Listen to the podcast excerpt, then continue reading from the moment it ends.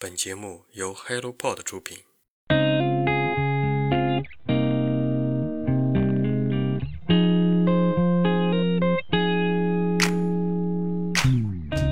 Hello，大家好，欢迎收听《人间观察》，这是一档探索有趣而独特灵魂的访谈播客。他们平凡而优秀，真实又坦诚。在这里，你会发现，所谓的成功远不只有一种定义。我相信，真实而平凡的优秀才更值得借鉴。如果你想透过他人的视角观察不一样的生活体验，这档节目能为你的人生带来改变。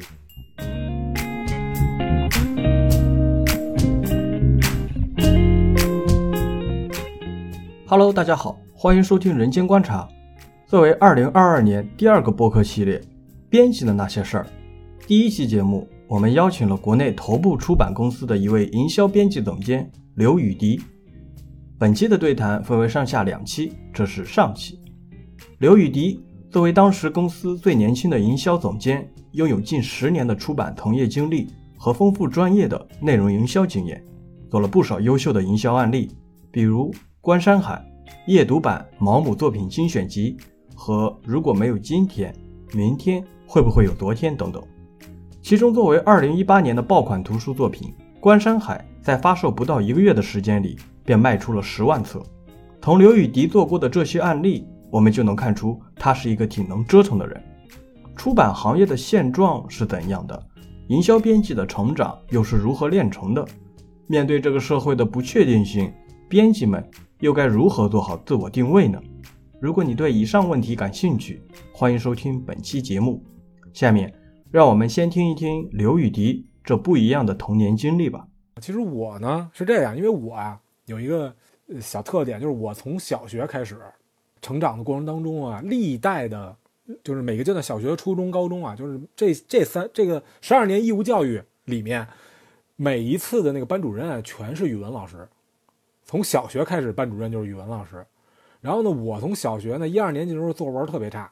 到后来呢，那个老师在老师的这个细心教导下，当时我们那个任课的那个班主任教导下呢，就帮我教我怎么写软文，的 什么写软文啊，写写这个作文。然后呢，又给我推荐了很多的书。然后从小呢，我父亲呢，我我家长呢也比较支持我读书，所以小时候就读了很多的这个杂书。家里头呢，相对来讲管的可能当时也比较严，就这个暑假、寒假什么的，小朋友们可能出去玩什么的。然后我有时候不让我出去，我就只能在家里就自己看书。然后另外还有一个呢，就是比如是到初中的时候，班里的同学从小学的时候那会儿，记不记得那会儿有那个 GB Game Boy？我在小学的时候，同学们都有这个 Game Boy，包括后来有那个 SP，就那个翻也是翻盖的那个方盒的那个，都我都没有，我全是玩同学的。就是家里不给我买，家里也不不让我接触，就是主主观意识上他们不让我接触这个，所以我的娱乐方式是只有书，几乎在那个时代，要不然我就是夏天自己出去逮虫子去，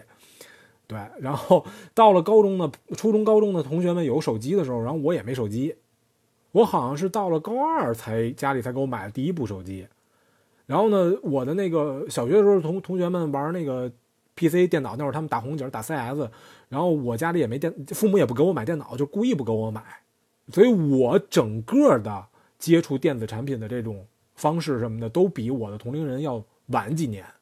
然后呢，那我当时所替代的方式，其实长大之后到现在我们才明白，包括我们现在做这个出版行业的时候，我当时就说，我说我们的竞争对手不是其他公司的书，我们竞争对手是所有的内容的消费模式，或者说。占据人的精精神和时间的这个消费娱乐模式，对，其实它是这么一个宏观的概念，就是文化消费是一个整体战，对。然后在这种情况下，我就说我的成长经历里面，我的生活习惯，从小父母给我培养的阅读习惯，就是我就是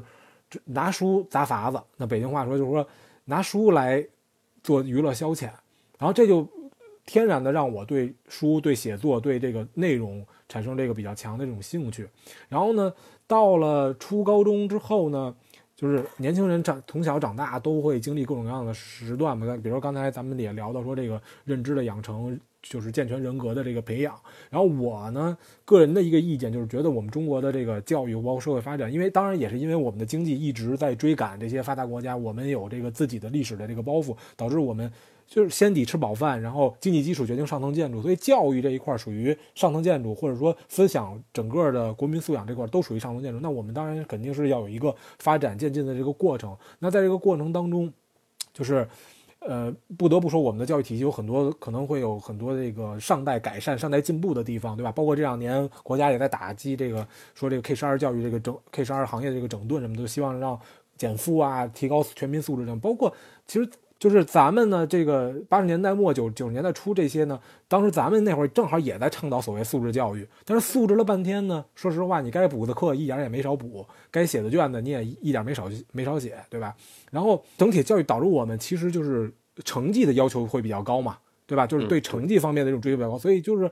中国包括我们的家长也好，包括我们的那个整个社会也好，对于孩子的人格的这方面，他包括整个思想的所谓辩证思考的这种方式什么的，其实往往就是。处于第二位，对吧？它不是关键的，所以往往忽疏于这方面的教育，甚至于包括我们说的这个，呃，成人就心理健康啊，就是，呃，包括还有这个卫生，对吧？性性方面的这种教学，什么其实都比一些相相关的发达国家，我们要是是要差一点的。所以在这里面，就是我的成长经历里面也发生这种问题，就是我初中的时候，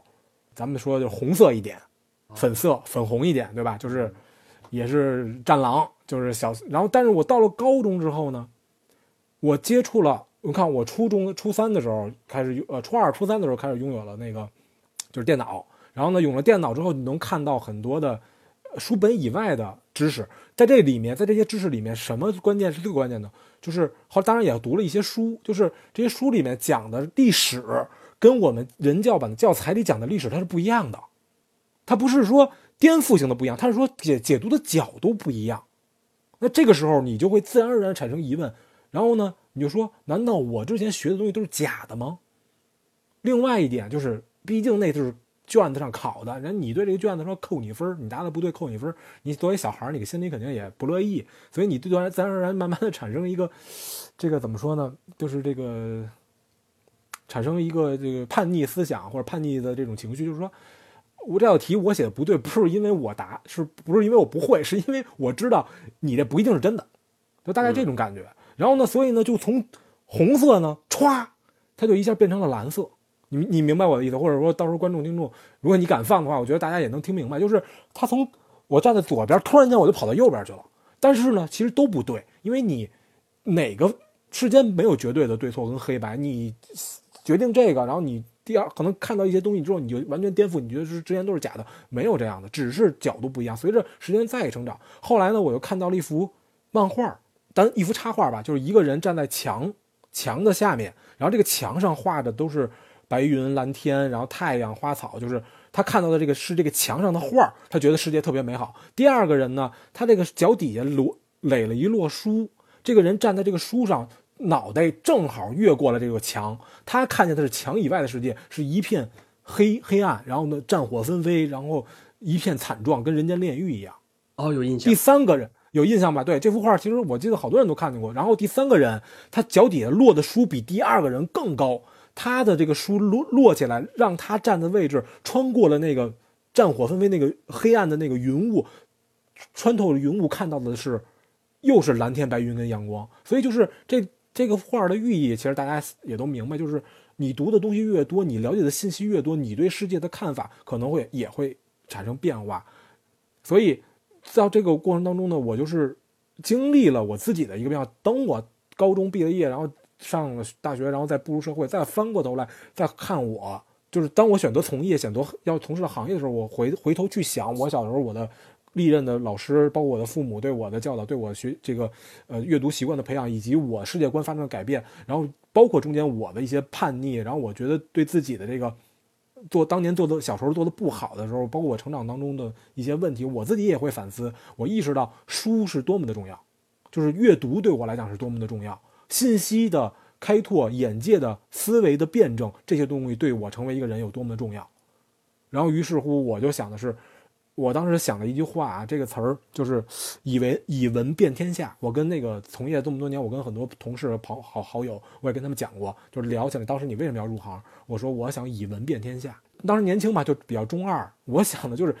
让世界变得更好。我记得《七宗罪》里面有有这么一个台词，对吧？然后世界很美好，值得我们为为之而奋斗。我同意后半句，我只同意后半句。这个话。本身是改自谁啊？本身是改自海明威还是谁？我忘了。但是那个《七宗罪》那部电影里面，最后把这话说的是：我只同意后半句。那我同意后半句，就是说没有事情没有完美的。那我我喜欢我热爱这个世界，我我对很多事情我感到很美好。看到不美好的事情，我怎么能通过我自己的努力让它变得更好呢？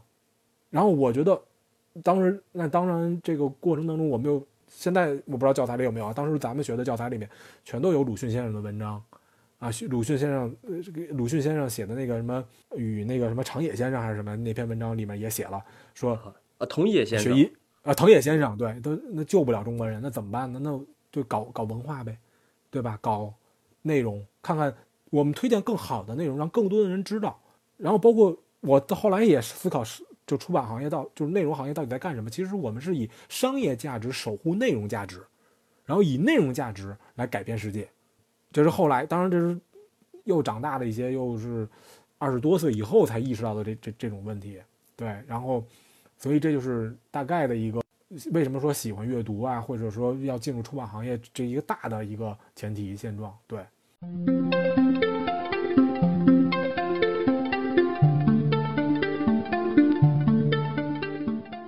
后我的学学的上学的时候，当时学的是一个。就是新闻，就是也不是新闻，就是这个广告学、营销。然后，所以就是说，我我自己进入这个出版行业之之后呢，反正我自己认识的同学朋，就是这个这个这个同事朋友里面，学传播营销的并不太多，说实话。然后这也是后面可能咱们一会儿要聊到说对于行业的一些看法、一些期期许的时候，其实我想提到说中国的这个出版行业，甚至于包括一些影视什么的相关的这种。主流的几个文化行业里面，我觉得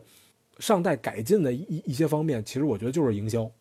以及或者说我们中国人对于营销或广告的一些看法。直到今天，我相信可能仍然有很多人，就是一提到营销，一提到广告，大家就觉得是弄虚作假，就觉得是吹牛逼，就吹吹牛，对吧？如何正确的看待这些东西？那现在这个又是新媒体时代，酒香也怕巷子深，那怎么样能让更好的东西去找到？让有需要的人去找到他们自己需要的那些产品，让这些内容去找到他们需要的那些用户。那这个东西其实也是我们在做产品、在在做图策划图书的时候也要思考的问题。然后，所以当时我就是基于之前的自己的兴趣爱好、成长经历，然后我就选择了这个所谓出版行业，然后又在这个行业里面去做到了一个就是图书所谓图书营销的这么一个位置。其实我不知道，就是其他的行业从业者，或者说一些业外行业外的朋友怎么看这个事情。但是或多或少还留留留存着这么一种认知或者一个鄙视链条吧，就是说策划编辑其实上要比销售厉害，销售可能要比那个营销厉害。因为从这个经济收入上也能看得出来，就是策划编辑是有提成的，销售也是有提成的，但是营销编辑往往没有提成，因为我们也无法去衡量营销编辑到底做了怎样的事情是对这个产出。是是有增值的，然后在这里面相对来讲，其实也是行业的从业者，包括管理人员的这个观念的一些保守，就是或者是落后。我作为营销来讲，我发现有很多想法，就是主观上面或者客观条件上面，它让我没法去尝试，然后我我无法得到答案的话，所以我必须选择离开。对，只能是这样。对，因为我从来都不认为自己是做出版的。就是，呃，客观事实上，你确实是在出版，你在做这个，你做的产品是书，但是我并不认为是他们形容或者说外界给你塑造的一个啊，你是一个读书人，你是个出版人，怎样怎样，我没觉得出版人比别人，就是别的行业说，呃，更有文化或者更怎样，都是搬砖的，在某种意义上，你自己觉得自己比别人知道的多，比别人就好吗？就厉害或怎么样吗？那我还觉得知道比别人多，自己更痛苦呢。钱你也没多，也没说多挣。对吧？那我的那个可能从事别的行业的朋友，他可能挣的会会更多。但是，咱们打个例子啊，我不知道到时候听众朋友会怎么想。就是我们有些我自己的一些朋友，他们当年也做，他们也做互联网，那他们前几年发展比我们好，然后现在挣的钱也很多。包括我们有一些朋友可能也转行去到当时去做教培，去做这个 K 十二。那现在风水轮流转，那现在相对来讲做出版的人，可能他们 怎么说呢？更稳定一点。而那些朋友们可能当年挣得多，现在可能没工作了。我想说的只是说辩证的去看这些问题嘛。我你问我观点，我还是那句话，我我几乎没什么观点，我自己也在找答案，我都不知道什么是是正确的，什么是错的。我现在所阐述的一切观点，都只是我在思想进程进程进程当中的一个片段而已，不是最终的答案。我连我连为什么是活着我都不知道。我后来也想，是不是等我死的那一天，我在死亡那一刹那对生命的认知，就是我最后的答案了？因为我后面不会再想了。我到现在我也三十了，然后我考虑一个问题，就是说，到底什么决定了我们的命运？我们要成为怎样的人，对吧？我们想过怎样的生活？那到底什么是我们的命运？以及我们如何影响自己的命运，改变自己的命运？如果我们天生就是，我记得是清华北大的那个，他们周年的时候拍了一部电影，叫《无问东西》还是《无问西东》？好像是《无问西东》吧。就是反正他们那个那个电影里面有有大概有这么一台词，我记不记不太清了。他的意思就是说，如果你知道你生命的答案，就是你知道你命运的答案，你是否还会选择前来，就来到这个世上？如果一切都是定好、注定的、命中注定的，那我活这一生有什么意义呢？它是一个哲学的一个问题吧。其实我们都偶尔都会想到，说我到底为什么而活？然后呢，我想到另外一个点，就是最后我自己选择了一个答案。这也是我在做出版的内容传播的营销工作当中的时候偶然想到的一点是什么呢？是因为做出版行业或者做内容行业的人呢，他总会就是发现一个问题，就是当我们做营销的时候，谁也不敢说这书一定能成为爆款。或者说，成为爆款的那些书、那些电影、那些产品，它到底是怎么成功的？我们总有一个词形容一个爆款产品，我们管它叫现象级。但现象级这个词，我们去搜索、去查询的时候，关于现象级这个词，等会儿，我现在去，就现在就电脑上查一下。我如果我没记错的话，所谓现象级的这个意思，就是它在某种意义上它就是不可复制。我当时查的这个词里面，它就所谓现象就是不可复制，本身就是不可复制。所以就是说，从玄学的角度来讲。你怎么能控制这一切呢？但是它，那每一个爆款里面，它必然存在着规律，偶然也是产生在必然当中的，对吧？如果从这个逻辑里面去思考的话，那所谓的世间一定同时存在的存在着变量与不变量。那我的人生不是也应该是如此吗？然后我们后来当时我就分析，带着我们的那个团队，包括我们的同事，我们一起分析去看行业内的一些产品，包括我们自己当时也做了一些爆款的产品，比如说像关山海等等。回过头来，就是当时你忙的时候，兵荒马乱，各种策略，各种努力去做这个事情，最后他取得了一个世人都认为你评价你成功的这么一个项目的时候，翻回头来，项目结束的时候，尾声的时候，我们再翻回头来去看我们这里面做了哪些事情，做对了哪些事情，然后你会发现，其实有些东西你是能掌控的。那我觉得命运。我们的人类的命运跟我们这些爆款产品的逻辑有里面有些东西是类似的，就是在所有的变量当中，有一些不变量在决定着你对变量的选择跟影响。那这个东西是什么？我后来总结出来，就是到今天我自己给自己的一个答案是性性格和认知。性格是什么东西？性格往往来自于你的基因，来自于你的家庭，来自于你的父母给你的传承，就是性格这个东西从小就养成。我们为什么说三岁看老啊？这是三岁看大，什么七岁看老，就大概有这么一个词，对吧？为什么要抓？就是说古代说是抓周或怎么样？就是说你小时候的很多事情已经映射的你长大就这样了。然后我前两天又看了一个纪录片，什么说美国有一个心理学教授，他干了一件事情，他是背着这个社会，他挑了一家福利院，选用这个福利院里面一些同卵的双胞胎，呃多胞胎或者双胞胎，然后把这些多胞胎双胞胎分别送往不同的这个社会阶层的家庭。穷人、富人、中产阶级，然后过了几十年之二十年之后，再把这孩子想办法给他们弄到一起，然后再观察，在这几十年当中一直在监监测他们，看他们的行为习惯各方面，能是 是环境改变的大，还是先天改变的大？结果后来纪录片也没有给出答案，但是后来它里面呈现出的一些内容告诉我们，性格对人的影响，就是天生的这个东西对人的影响是其实是很大的，后天确实也能改变，但是很多东西是先天就注定的。所以这是性格，但是性格之外，我们说客观环境后天所带来影响，那个东西是什么？在我看来，就是所谓的认知，就是你从小到大经历的一切、体验的一切，你所获得的所有的客对客观现实的反馈，在你大脑大脑里形成的这个东西，就是所谓的认知。认知跟性格影响了什么？影响了我们面对所有不同问题的时候，不同的解决方案。也许比如说，杯子上有一杯水，有有半杯水，然后乐观的人说啊，你看还有半杯水；悲观的人说啊，你看它只剩半杯了，太太太太不好了，怎样怎样，对吧？爬山你选择从左边走，我可能你你觉得左边的树多，而我就讨厌树多，我只能选择右边这条路，右边这条路可能更平坦。但是可能没有那么好的风景，但是这就是不一样的。然后我还有一个朋友曾经说过，说什么样的时候人的仇恨往往是最大的。他这个观点也挺有意思。他说，堪比于杀父之仇的是，当咱们两个人都想取得同一个事情的，就是一个目标的时候，类似的目标的时候，然后但是咱俩选择的路径方法不一样的时候，咱俩都在争论到底谁的方法是对的。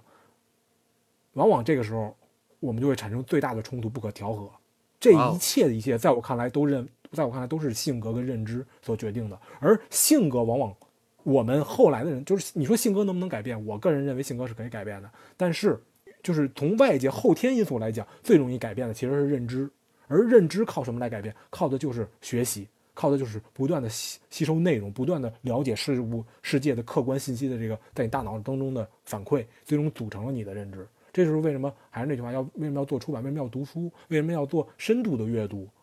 对，这个就是整个我这个所有的阐述这些事情，包括做一文化出版。后来，包括我如果我们后面聊到在行业当中的很多故事的时候，为什么当时我是这么判断的？其实都是来自于这个认知，就是命运与宿命论。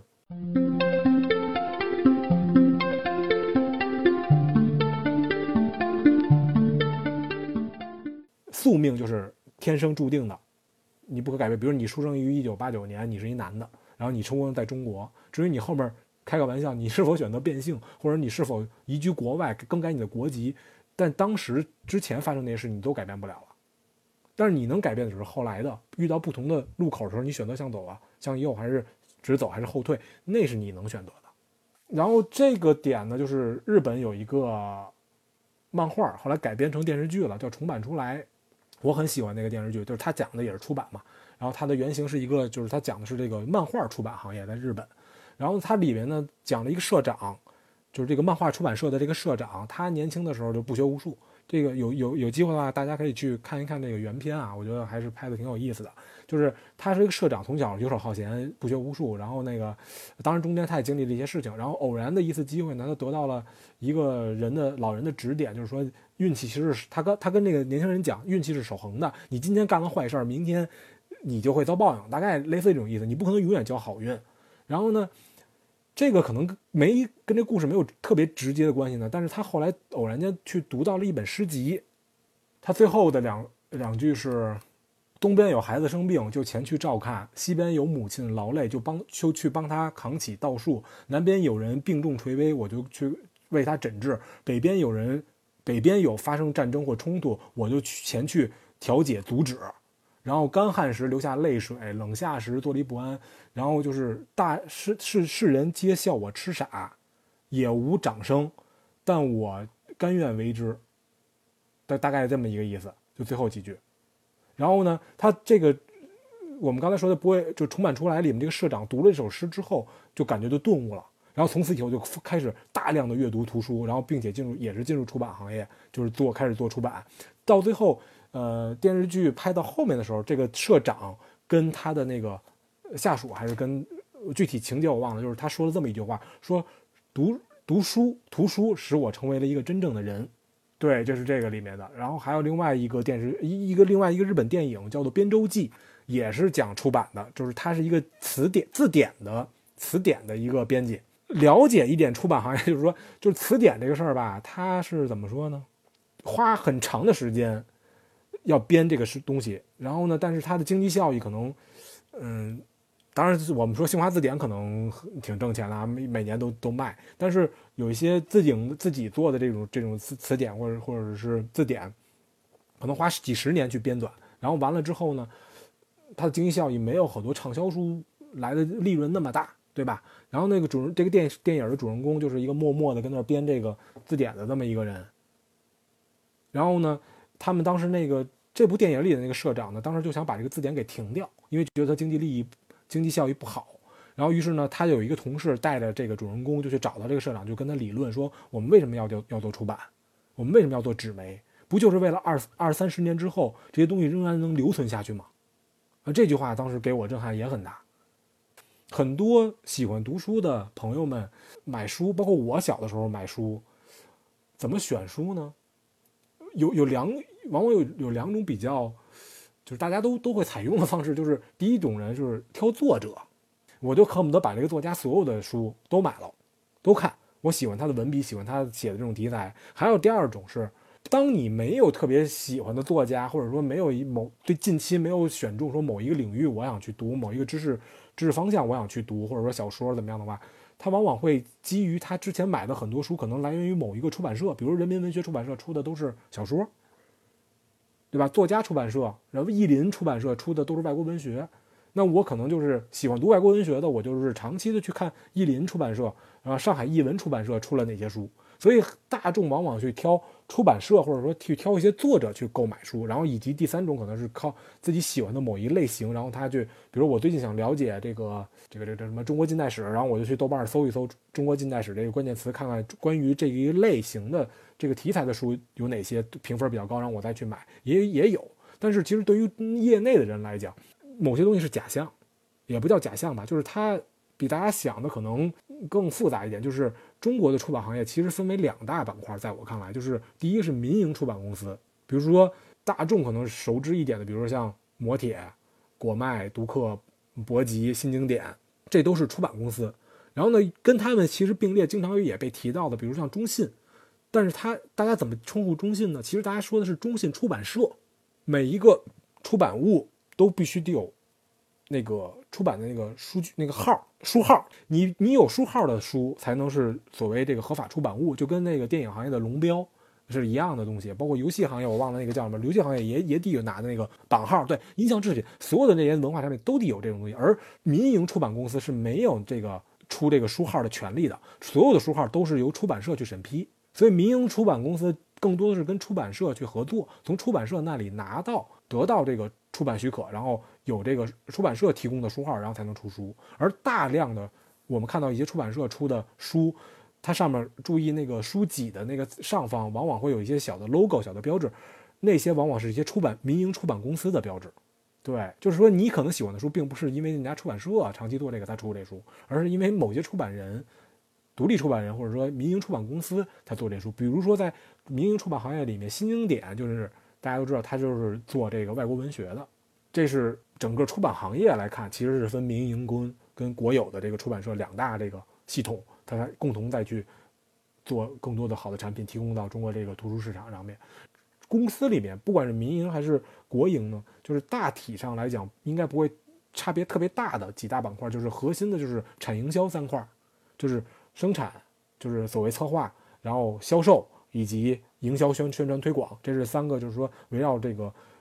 为读者直接面对读者的这个服务的这个三个核心，就是产营销。然后这里面再加上一些呃其他的这个职能部门，比如说呃财务、财务、法务，咱们就不说了。比如说像生生产，就是跟负责跟印刷厂去对接，然后去把这个图书印制出来的，然后核算成本、控制成本，然后包括版权，就是。去谈一些外国的版权的引入，或者说国内版权对外的其他国家出版的这个输出等等，这些就是其他的职能部门。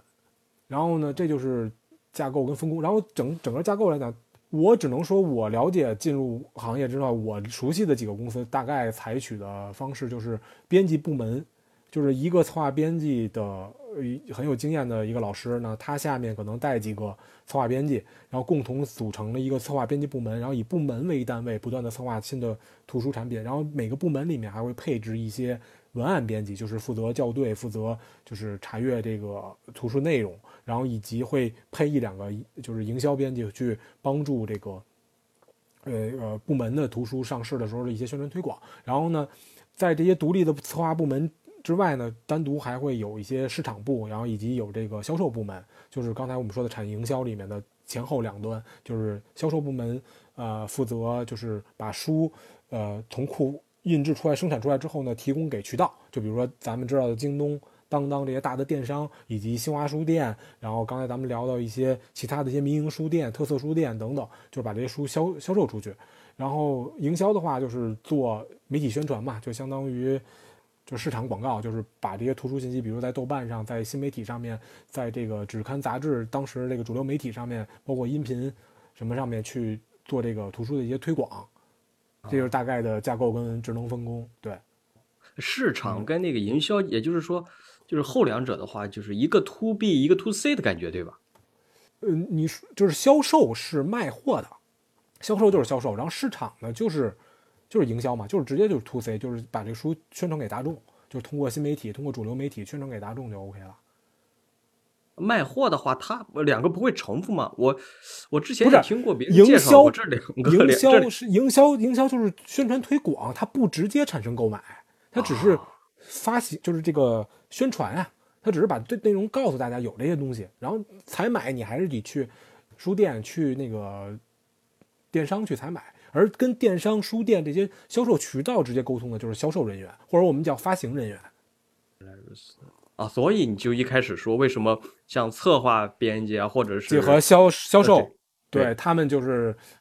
能直接衡量他们的这个业绩嘛，就是他他们他们的那个业绩是跟这书卖了多少能反反映说是这因为这书是我策划的，这书卖的多，那当然有我的功劳，那我就应该提多少个点。销售也是，这销售说我负责的这个销售渠道在我这儿卖了多少本出去，那卖出去的每一本都应该有我的一个功劳在，所以我也有提成返点对这个这个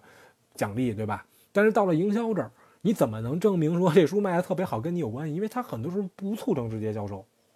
它不可量化，很难量化。当然，现在你说有一些所谓的营销，它搞这个分销，或者说呃新媒体分销，比如说抖音号有自己的抖音小店，然后比如说什么微信号有自己的微信店，它它带着卖一些书，那这个是不是能够量化？但是怎么说呢？我觉得就是这不是一个营销整体，它不能涵盖营销的所有的这个工作。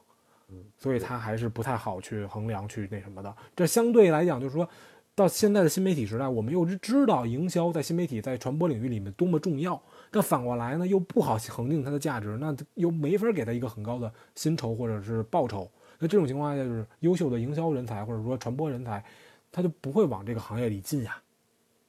所以你在传播营销方面，在出版行业始终在我看来就是相对来讲就是比较步子进步的步步子就步伐就比较慢，就跟其他的一些行业来比，在销售领域什么的等等，包括这两年火的这个电商直播等等都是这样。还有另外一个就是图书产品，它的呃产品特性呢也比较特殊嘛，对吧？它不是快消品，它购买往往很多其他快消品都是购买即使用嘛，但是对图书来讲，你买完之后回家你要去阅读，你才是开开始真正对它进行使用，而且它几乎没什么复购率，就同一本书你不可能天天老买。然后这些这些客观的这个情况都在某种程度上，呃，影响到或者说呃塑造了出版行业的它的一个盈利模式，它的一个盈利空间，也同时导致它的呃没有那么多的钱，或者说不不敢去用太多的资金去去赌营销，去去投入这个所谓的市场营销，然后最终它就形成了一个循环往复的一个相互影响的这么一个情况，就导致很多的事情他不敢去尝试，不敢去试错。然后你不敢尝试，不敢试错，随之而来的也是很多新鲜事物的那个带来的初始的那个机遇，窗口红利期你抓不到。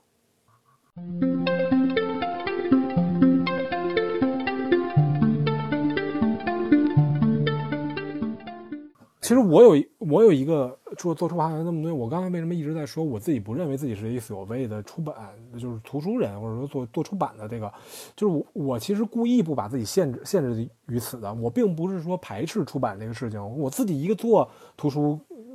工作的人，我怎么会觉得做做书不好，或者我觉得丢脸的？不会，我当然也很希望自己说是出版人啊，但是我为什么说自己不愿意？跟自己说我是我是一个做出版或者一个出版人的，是因为我不想被限制住。因为大家一谈出版，就是觉得早年间啊，比如说我跟你们说一个实实例吧，就是早年间，比如我们出版一本书，这个书呢是一个比如说年轻人写的，然后呢就有的这个媒体的老师就看完之后就很不高兴。比如再比如呃，我说的稍微再具体点，比如说四大名著，《红楼梦》啊，然后包括。呃，其他的一些这四大名著里面，比如说我们有一个有一个公司有一个兄弟公司，他们当时出了一个，比如说青春版的《红楼梦》。哎，那我们怎么看待他所所谓的出了一个所谓青春版的《红楼梦》呢？但是我可我们可以很直白的说，它就是一个营销，它就是一个策划，或者说，你们再给它用贬义词来说，它就是一噱头。但是我我个人是很欣赏这种尝试的。但是呢，有一些，嗯，老前辈或者说有一些就是经历过之前的一些时代的人，他他就觉得这个你们这个东西不是糟践东西吗？不是你们这个 搞这些花里胡哨的东西干什么呢？他们肯定会这么认为。那你怎么还你怎么现在还搞市场经济？你怎么不回到过去那个计划经济时代呢？对吧？你时代是变革的，一代人有一代人的这个生活体验，有自己的消费娱乐形式。你现在。零零后、九五后他们去买泡泡玛特，我自己虽然作为九零后，我也我还很少消费泡泡玛特这种东西。但是你能阻止后面的人去消费泡泡玛特吗？你不能啊，对吧？我也没明白这几十块钱买这么一个摆桌子上有什么意思。我我我还不如拿这钱，对我来讲还不如买口买口酒喝呢。但但是你不能阻止大家呀。然后所以后来我干了一什么事儿呢？我就干了一个夜光版的那个毛姆，这当时一六一七年做的，跟当时跟有另外一个新媒体叫新视像。这个也是当时国内也比较知名，这两年人家可能已经开始转入转入幕后，就是做一些其他的策划什么工作，都是当时像什么丢书大作战什么都是他们做的。然后我当时策划了一个夜光毛姆，我就是在这个封面上，毛姆的那个先生的月亮与六便士，我在那个封面上把这个月亮给变成了一个涂了一个夜光涂料。到白天的时候，你看它是一个画它印的是一个圆月，圆圆的月亮。到了夜里，它的月光涂料只只涂了一个那个月牙的那个新月的形状。所以到了夜里，那个圆月你就看不见了，你只能看到那个泛着那个荧光夜光的那个。然后我当时主打这个概念是所谓的夜夜读版毛姆。什么叫夜读版呢？我当时打的概念是，每当夜幕降临，你灵魂上的一天才刚刚开始。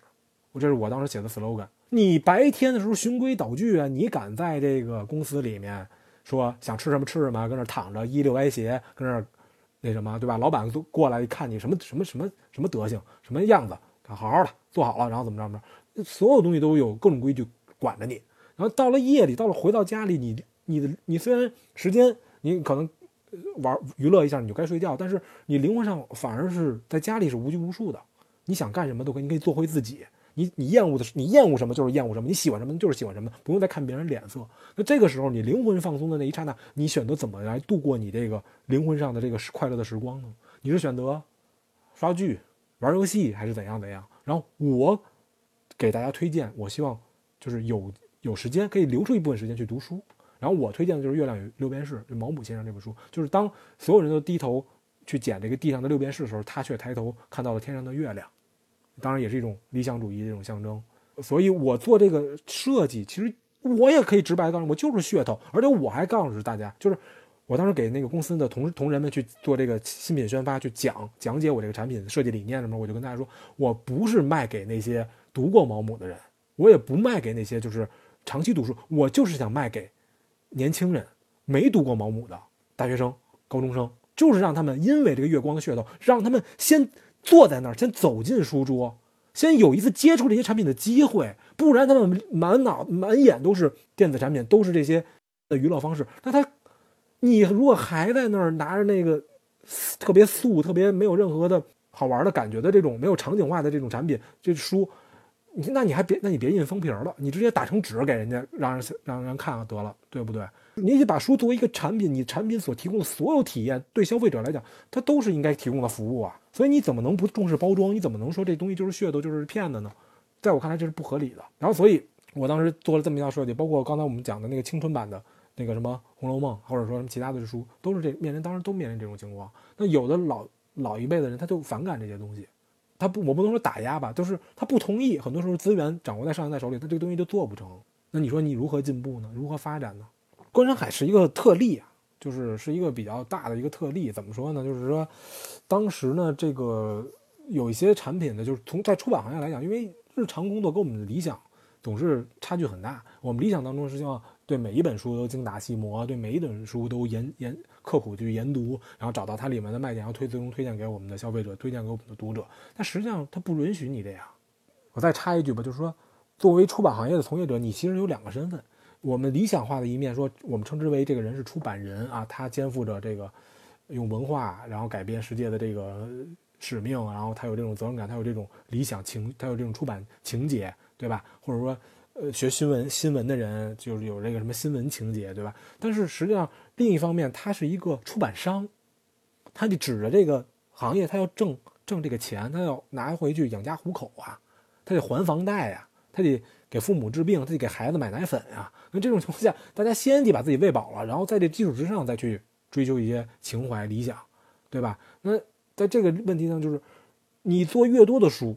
你出版的品类越多，这个品类越多里面能出现更高、更好的这个产品的概率越大，那卖的越多，大家挣的越多。所以，其实，在日常的真实的工作当中，出版人往往面临着很多的选题。然后，尤其是营销呢，一个公司的营销数量，我当时给那个，呃，行业内的朋友们，就是同事们去讲这个事情。我我说，我理想中的状态，策划、编辑、销售跟营销应该是，呃，如果是十分的话，我我个人因为我认为应该是四比三比三。比如说有四个策划，那你应该有三个销售，三个营销，就是。我这个数字代表的是什么呢？它我的是一个意向，是一个比喻，就是说，我认为这三个阶段产生产、策划、销售跟营销，它同样比重是同样的。但是在我从业的过程中，我发现情况就是刚才也基于咱们刚才探讨的一大堆的这个行业的这个，包括现在这个市场这个情况，它就是没有那么多，他不敢去投入，他不愿意去投入。那这种情况下，在出版在一般的公司，我发现它的比例实际上能达到四比四比二啊。对，就是策划是四个人，然后销售是四个人，营销可能只有俩人。然后，所以营销面临的情况是什么？这公司出了上百本书，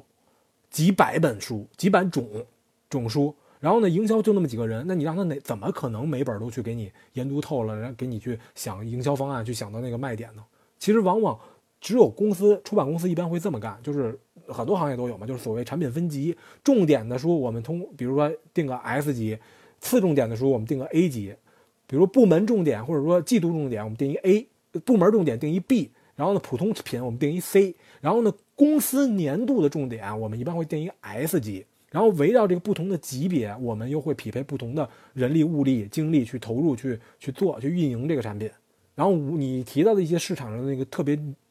厉害的重点书，十有八九我们跟那个二八定律嘛，其中百分之八十我认为都可能是公司定的重点品。就是一开始大家就从逻辑、从市场判断上就认为这个书它能卖，所以才有投入大量精力、人力、物力去做、去运营这本书、去炒作这本书，最后它才能才能卖起来。你说有没有那种一开始不被看好，结果后来投放到市场之后，结果被消费者买，就是买单，然后一下就意外之喜爆火的，有没有？也有。围绕这刚才咱们我们要讲到这儿呢，围绕这个 A B I S A B C 这个级别，你刚才讲的如何开展工作，实际上是往往。你因为你这个数量这么多，然后你的人力又有限的，所以往往给营销去筹备这个出版这个做这个营销方案的时间，往往大概只有一到两个月。而你刚才看中的，比如说像关山海这种爆款产品，它其实我是当时是怎么说呢？违背了这个出版行业的这这正常规律，或者说不是一个常规做法。我自己是花心思提前跟我那个策划编辑同事，我们这个团队用了一年的时，提前提前了一整年去做这个事情。哇哦！而且在这里面，我们是背负着很大压力的，就是我们把其他的一些项目可能精力就不得不去挪用了。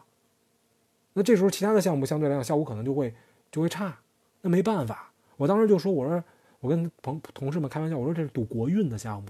如果这项目败了，那我就我怎么对得起我的其他的同事，对得起其他的产品呢？有有点这劲儿，对吧？就跟这个也跟电视剧似的，就赌呗。那没办法，那。”后来没跟你说，后来开一个玩笑说，我们这个项目最后做好了之后，然后那公司请我去做这个公司内部的分享，然后那个就是人事老师就是说，哎，你给你给大家讲讲，我们讲了，讲完之后，我们的一个一个我很尊敬的一个领导，他就问说，你们这个项目几个人做的呀？我说俩人，哎，他就说，你这俩人做这一个，那你们部门那个其他的那些书呢？我说也是我们这俩人，然后我我们这领导就不说话了，对吧？我不是说它是错的，是说没有办法。我我不认为公司是错，公司也没有问题。就是这个行业它现状就这样。至于怎么去突破，需要大家一起去努力。所有的人，从业者，不同的岗位的人都要去思考，到底怎样去做营销，到底怎样去做这个行业，这些产品到底怎么样才能让它更好的传达到读者跟受众手里面？哪些东西是我们可以去改的？不能说赌赌规矩不可改，那不行。